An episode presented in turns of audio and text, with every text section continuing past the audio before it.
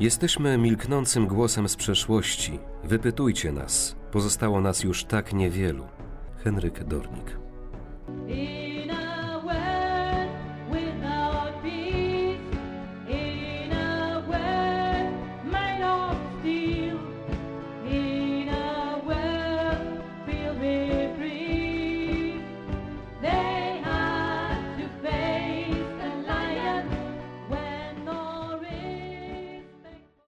Moim pragnieniem jest utrwalić to wyznanie prawdy, odgrzebane z dawnych popiołów historii, aby choć w pewnej mierze mogło przyczynić się do lepszego zrozumienia postawy świadków Jehowy, którzy byli gotowi zapłacić najwyższą cenę swego życia i okazać miłość do Boga oraz do bliźnich. Świadkowie Jehowy jako jedyne wyznanie mieli oddzielny identyfikator w obozach. Żydzi mieli swoją gwiazdę, więźniowie polityczni mieli czerwony trójkąt, tak świadkowie Jehowy mieli fioletowy trójkąt, który ich wyróżniał i stawiał w miejscu zupełnie oddzielnej kategorii więźniów.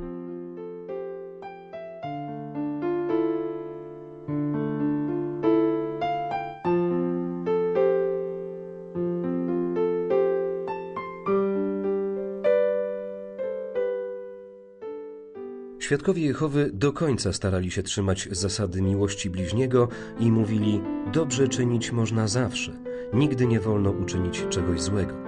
To była zasada, to było credo, którym się posługiwali świadkowie Jehowy w okresie narodowego socjalizmu i starają się również dzisiaj tak postępować. Część druga. Jak zaufałem Bogu Jehowie?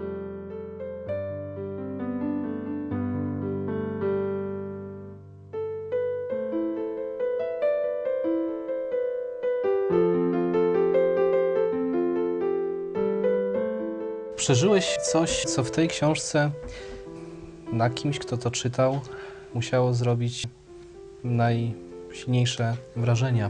Chodzi o rozdział ósmy. Transport śmierci. To rzeczywiście był transport śmierci i że ja przeżyłem ten transport, to też tylko dzięki miłości Bożej. Wspomnienia. Transport śmierci. Bo leżałem już, słuchajcie, w odchodach ludzkich, zmarzniętych.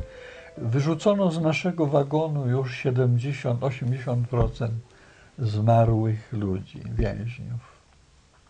Dojechaliśmy do stacji końcowej Buchenwaldu, tam Nordhausen, Zangerhausen i ja nie mogłem się dźwignąć z podłogi wagonu, bo byłem przymarznięty. Już tliło się, życie we mnie się tliło ledwo.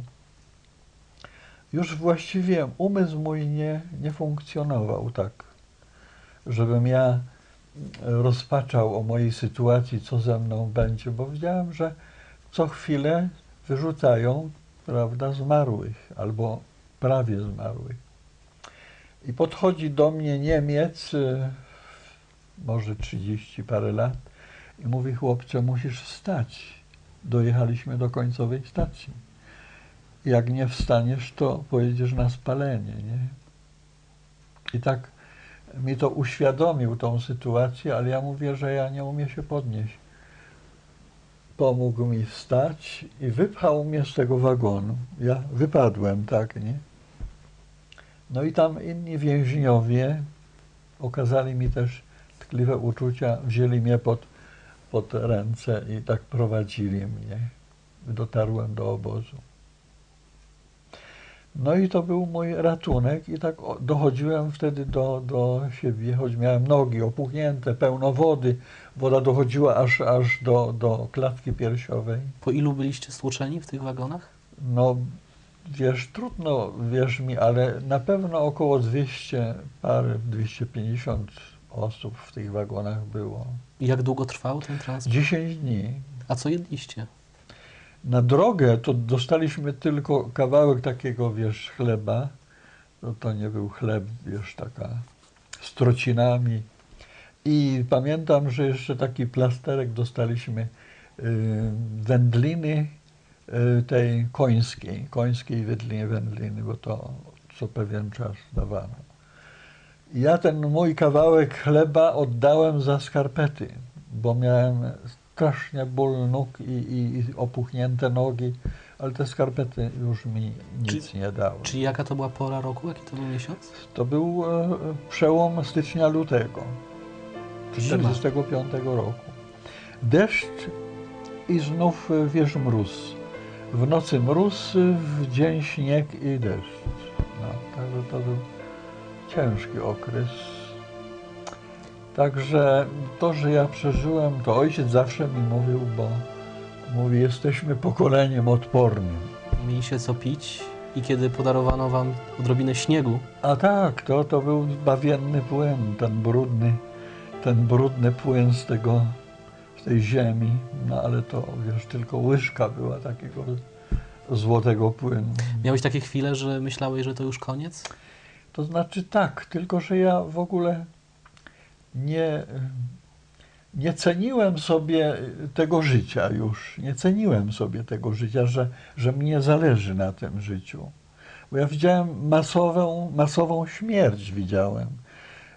Ja tylko wiedziałem, że my mamy nadzieję zmartwychwstania, prawda? I to, to było takim środkiem znieczulającym. Bo ludzie obok was Tak. Umierali. Więc nadzieja zmartwychwstania to tak jak zaszczyt znieczulający. Nie czułeś tej grozy śmierci.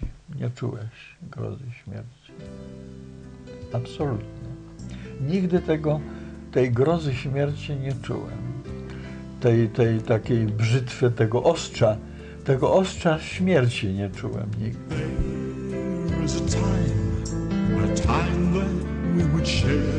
There one of dreams, a time beyond compare. This is the moment in our lives, the moment that we've been waiting for.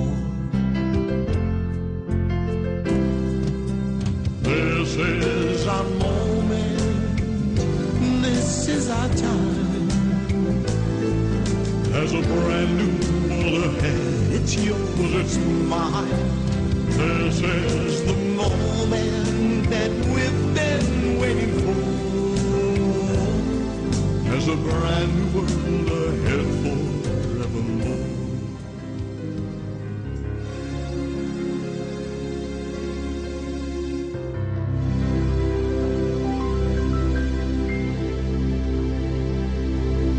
A co z innymi braćmi? Proszę? Inni bracia, czy oni byli No więc, z tobą w jednym wagonie? Wiesz, dużo braci było dobrze jeszcze fizycznie silnych. I może oni to gorzej przeżywali. Ja już byłem taki wycieńczony dosyć fizycznie, no bo byłem młody i dlatego szybko opadłem z, z sił, prawda? Ludzie dojrzali, mężczyźni to łatwiej przeżywali. Ale byli tacy, którzy jednak się chwiali duchowo, prawda?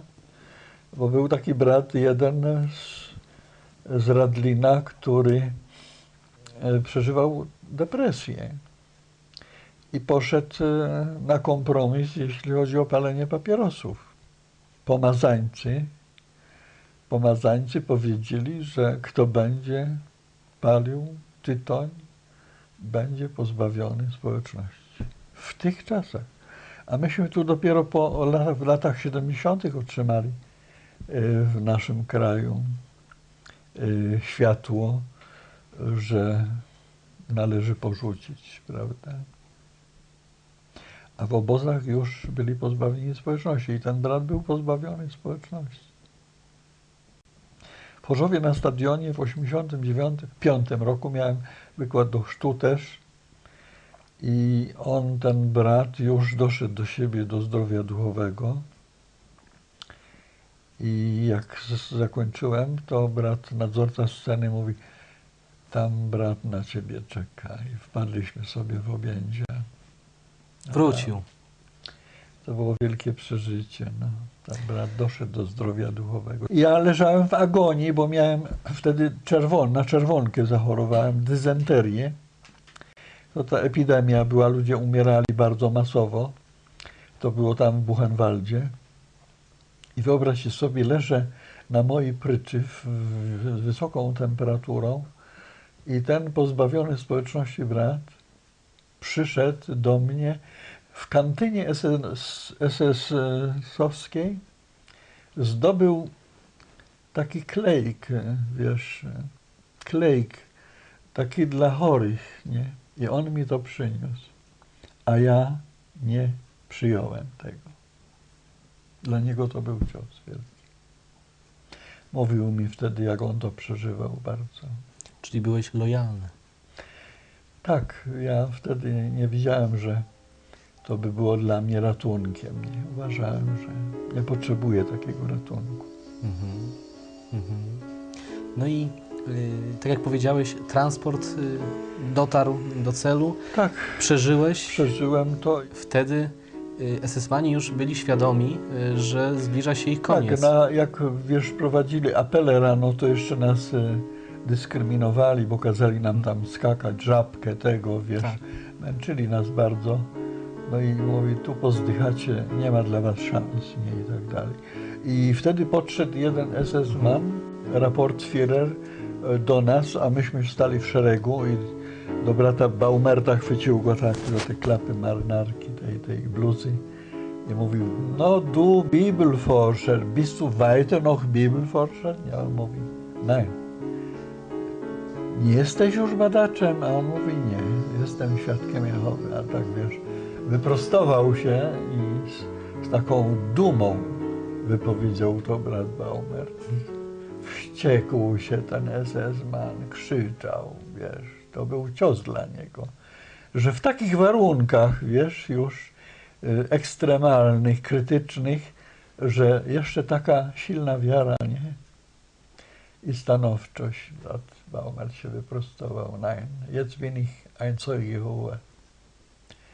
Cios wielki dla, dla tych hitlerowców był.